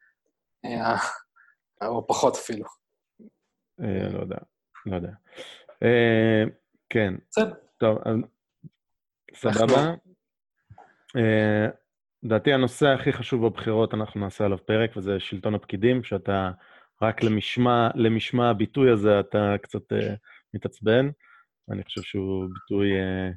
אני, אני, אני, אני אגיד לך מה, מה אני חושב על, על הביטוי הזה, וכהכנה לשיחה הזאת. אמ, אני חושב שהבעיה היא לא, אמ, היא לא כל כך זריזה לפתרון. כלומר, את שלטון הפקידים, וכמו שאתה... מאוד לא זריזה. ציינת לא קודם את מערכות מפא"י שבגין לא השכיל אה, לנטרל. אמ, גם אם הוא היה משכיל לנטרל, הדברים הם מושרשים עמוק במערכת וייקח הרבה מאוד שנים לתקן. ואני חושב שכל מי שיבטיח אחרת כולל בנט ושקד, שכבר שנים מבטיחים רפורמה ב- ב- ברשויות החוק בארץ, בעצם לא באים עם, עם תוכנית פרגמטית לעשות את זה. ו... יש ובעצם... תוכניות מאוד פשוטות, זה ייקח זמן. מי שמשמר את זה כרגע זה בנימין נתניהו, אה, ובנט ושקד עשו קצת דברים בכיוון החיובי, וזה אכן סיפור אה, מאבק קשה בעלייה וסיפור שייקח הרבה שנים, ואני חושב שבגלל זה... בגין בזמנו יכול לעשות את זה בהינף יד, כי אני חושב שאז הדברים לא היו מעוגנים כמו שהם היו היום. נכון. כולם כבר ארזו את השולחנות, אה, מטאפורית, והיו מוכנים שכולם הולכים הביתה, ומגיעים כולם, מגיעים האנשים נכון. של, אה, של השלטון של בגין, ומשם התחילו לשריין, התחילו זה, אי אפשר לפטר, לפטר אה, דינה זילבר יכולה רק לפטר את עצמה, אני לא יודע אם אתה מכיר את זה, אבל אי אפשר לפטר אותה, מי שמאשר את הפיטורים שלה זה דינה זילבר, אני אעבור, אני אעבור איתך על התהליך, שתבין מה קורה, איזה, איזה מערכת מסואבת. אבל לדעתי זה הדבר אה, שיהיה הכי חשוב בבחירות, אני לא בטוח שזה יהיה במרכז השיח, אבל זה דבר ש... אני חושב שבגלל שזה לא משהו שקל לפתור, קשה למפלגות לשים את זה במצע שלהם, כי הן יודעות שיהיה לציבור הבוחרים מאוד קל לבוא ולהגיד, הבטחתם ולא עשיתם. כי זה מאוד מאוד קשה בקדנציות של שלוש שנים וארבע שנים לפתור בעיות של 70 שנה. ולכן הם נמנעים אולי. אולי. לכן נעים להתעסק עם זה. מדיניות חוץ זה הרבה יותר קל לנפנף בסיסמאות, ואז להגיד, לא, זה הפלסטינים אשמים, או זה נשיא אמריקאי שהוא אה, כן לטובתנו, לא לטובתנו. אה, זה הרבה יותר קל לנפנף בסיסמאות, יש הרבה יותר גורמים שהם אשכרה לא בשליטת הפוליטיקאים. אה, בזמן שפה דרושה מנהיגות ועקשנות ו... ועבודה קשה בעיקר. ולצערי, אני, אני לא רואה שום דבר מהדברים האלה קורה. אוקיי, אה, יכול להיות, יכול להיות שאתה צודק. טוב, יאללה, בואו נסגור אה, המלצת תרבות, מה אתה אומר? המלצת תרבות. אה, אז אני אתחיל... שנייה, סליחה, לנו הפרעה קלה. אני אתחיל מלהגיד על, על אולי המלצת תרבות, או מחשבה שהייתה לי על המלצת תרבות. עמוס עוז נפטר השבוע, שבוע שעבר. וחשבתי על זה שבעצם לא קראתי אף ספר שלו קצה לקצה. כלומר, אה, אה, התחלתי לקרוא את, את אה, סיפור על אהבה וחושך, אה, זה עמוס עוז, נכון? אני לא מפדח את עצמי בשידור, ו, ולא לא נשאבתי פנימה. ואני חייב לדעת שעל אף שקראתי לא מעט דברים שהוא כתב בעיתונות לאורך השנים, וציטוטים שלו, שהם בהחלט בעברית מצוינת, אה, הספרים שלו לא, לא, לא הכו בי... לא תפסו אותך. לא תפסו אותי, אה, לפחות לא סיפור אהבה וחושך. אה, אז זה ככה לפינת התרבות או האנטי-תרבות. אה, דבר אחר ש, שככה כן רציתי להמליץ, אני חושב שיש פה, יש פה איזשהו צוהר לעולם ש, שלא הרבה חשופים אליו. יש קבוצה צרפתית שקוראים לה סרקל, בכתיב צרפתי, ואני יכול לאיית את זה או להעלות את זה אה, בבלוג, ושמה שהם עושים, הם, הם מצלמים אה, מסיבות שהם מפיקים בכל מיני אתרים מאוד מאוד ספציפיים, אה, על פסגת הר באלפים, או בנמל התעופה שרל דה גול, או על סירה ששטה מסביב לניו יורק, בהדסון, ו, ובעצם נותנים איזשהו הצצה לעולם הזה של, ה, של הקלאבינג ושל, ושל שמות בינלאומיים בתחום של, של מוזיקה אלקטרונית, אה, בקונטקסט מאוד שונה ממה, ש, ממה שאנשים נחשפים אליו, או אנשים לא נחשפים אליו, בגלל שזו תרבות שקורית בתוך, אה, בתוך מועדונים, אה, ומשחררים וידאוים פשוט מרתקים, שמצלמים את המסיבות האלה, בדרך כלל זה יכול להישמע כמו משהו די משעמם להסתכל על וידאו של מסיבה, של אנשים פשוט רוקדים ודי-ג'יי מנגן, ופתאום אתה יכול למצוא את עצמך אה, חצי שעה מסתכל על ניו יורק מהאוויר, מרחפן ש... או הליקופטר, האמת, ש... שטס מעל אה, מסיבה כזאת, אה, או, או למצוא את עצמך בוהה בשקיעה באלפים מפסגת רכבל באוסטריה, ומקשיב למוזיקה ורואה אנשים רוקדים, ואני חשבתי שזה באמת הצצה לתוך העולם הזה של הקלאבינג. מגניב, נשים, נשים קישור. נשים קישור למסיבה אה, על פסגת אה, הפיץ, אני לא זוכר איך קראו לו, אני צריך למצוא את זה. טוב, מגניב. אני אעשה את זה מהר, אבל יש לי שלוש המלצות. אה, המלצה ראשונה, סרט. אני מתקשה בגלל אה, חוסר זמן לראות סרטים, אני כבר כמעט לא רואה סרטים, בגדול אני חי מסרט מרוויל לסרט מרוויל. אה, אגב, אם רצינו תחזית, אז התחזית שלי היא שבלק פנת'ר, הפנתר השחור, יהיה לפחות מועמד לסרט הטוב ביותר באוסקר, שבעיניי זו שערורייה, כי זה סרט גרוע, אבל אה, הוא יהיה מועמד, כן. חזית שלי תרשום. אני חושב שהפסקול שלו מצוין, אני חושב שהוא כבר זכה בגרמי על הפסקול. לא יודע, סרט נוראי. מעבר לזה, הסרט באמת אה, אה, בינוני ומטה. סרט נוראי וגזעני, ובגלל שהוא גזעני, הוא יהיה מועמד לאוסקר. אבל אוקיי, גזען מהצבעים הנכונים. אבל לא משנה. אמ, אז זה סרט שאני כן רוצה להמליץ עליו. זה סרט שנקרא Wind River, נהר רוח, אני לא יודע איך קוראים לו בעברית, אה, אבל הכותב הוא הכותב של אה, Hell or High Water, אה, שזה באש, באש ובמים, סרט מלפני שנתיים, ושל סיקריו. סרטים טובים, סרטים כאלה קשוחים, על אנשים קשי יום, באמריקה האמיתית, ווינד ריבר זה סרט שקורה בוויומינג, נערה שנמצאת ללא רוח חיים, אה, והחקירה שמתנהלת אחרי, תוך כדי שוויומינג עצמה מהווה אה, דמות בסרט. הקור שלה והאורח החיים של אנשים שם וזה, סרט באמת אה, הפתעה ממש טובה ש, שראיתי השבוע, Wind River, זה אחד. שתיים, אה, דיברנו על זה, אז זה הזכיר לי, מוניקה, פרשת מוניקה לוינסקי, יש סדרת פודקאסטים שנקראת Slow Burn, בעירה איטית. אה, יש לה שתי עונות, העונה הראשונה עוד לא שמעתי, זה על ווטרגייט, והעונה השנייה היא על פרשת מוניקה לוינסקי. אני אז הייתי ילד, אז לא כל כך הכרתי את זה. הפרטים שם, אני יורד לפרטים, זה מראיין את הדמויות המדוברות. Uh, זו פרשה די מטורפת איך שהיא התנהלה. לא, לא כל כך מה שקרה בסוף, uh, אתה יודע, מציצות בחדר הסגלגל, אבל כל המסביב והמעטפת, וגם איך שמוניקה לוינסקי נהרסו לה החיים בגדול. Uh, אני חושב שזו סדרת פרקים מאוד מעניינת, פודקאסטים, Slow Burn. אה, עונה שנייה. הדבר האחרון שאני אגיד, אה, זה הפודקאסט שאני הכי אוהב, או באמת אחד האהובים עליי, זה של דייב רובין, זה רובין report, אתה מכיר את זה? לא. אוקיי. אה, אז לצערי נראה לי שיהיה יחסית קשה להצטרף אליו עכשיו למסע שלו. אבל הוא, זו תוכנית טוק שואו, ראיון של שעה, מביא אנשים מכל קשת שאתה יכול לדמיין, ומדברים על רעיונות לעומק. מביא אנשים מעניינים, הוא כמראיין גם עבר אה, אבולוציה בדעות שלו וזה, והוא אה, גדל מאוד והוא הופך להיות איזושהי דמות מרכזית. למה יהיה קשה להיכנס לזה? כי, כי הוא בגדול שלוש שנים הוא עובר איזשהו מסע כזה של התפתחות מלהיות progressive שמאל מאוד קיצוני ללהיות סוג של ליברטריאן, אולי אפילו שמרן. ו, וכמות המאבק שלו עם, ה, עם מה שהוא היה קודם ועם, ש, ועם הביקורת שהוא מקבל משמאל כנאצי והכול, אה, אז כאילו עכשיו יהיה קשה להצטרף אליו, כי הוא כבר מדבר על, על עצמו, על התהליך שהוא עבר. אתה תצטרף לאיזה פרק, ואתה, והוא ידבר על דברים שאתה תגיד, רגע, מה, מה, על מה הוא מדבר?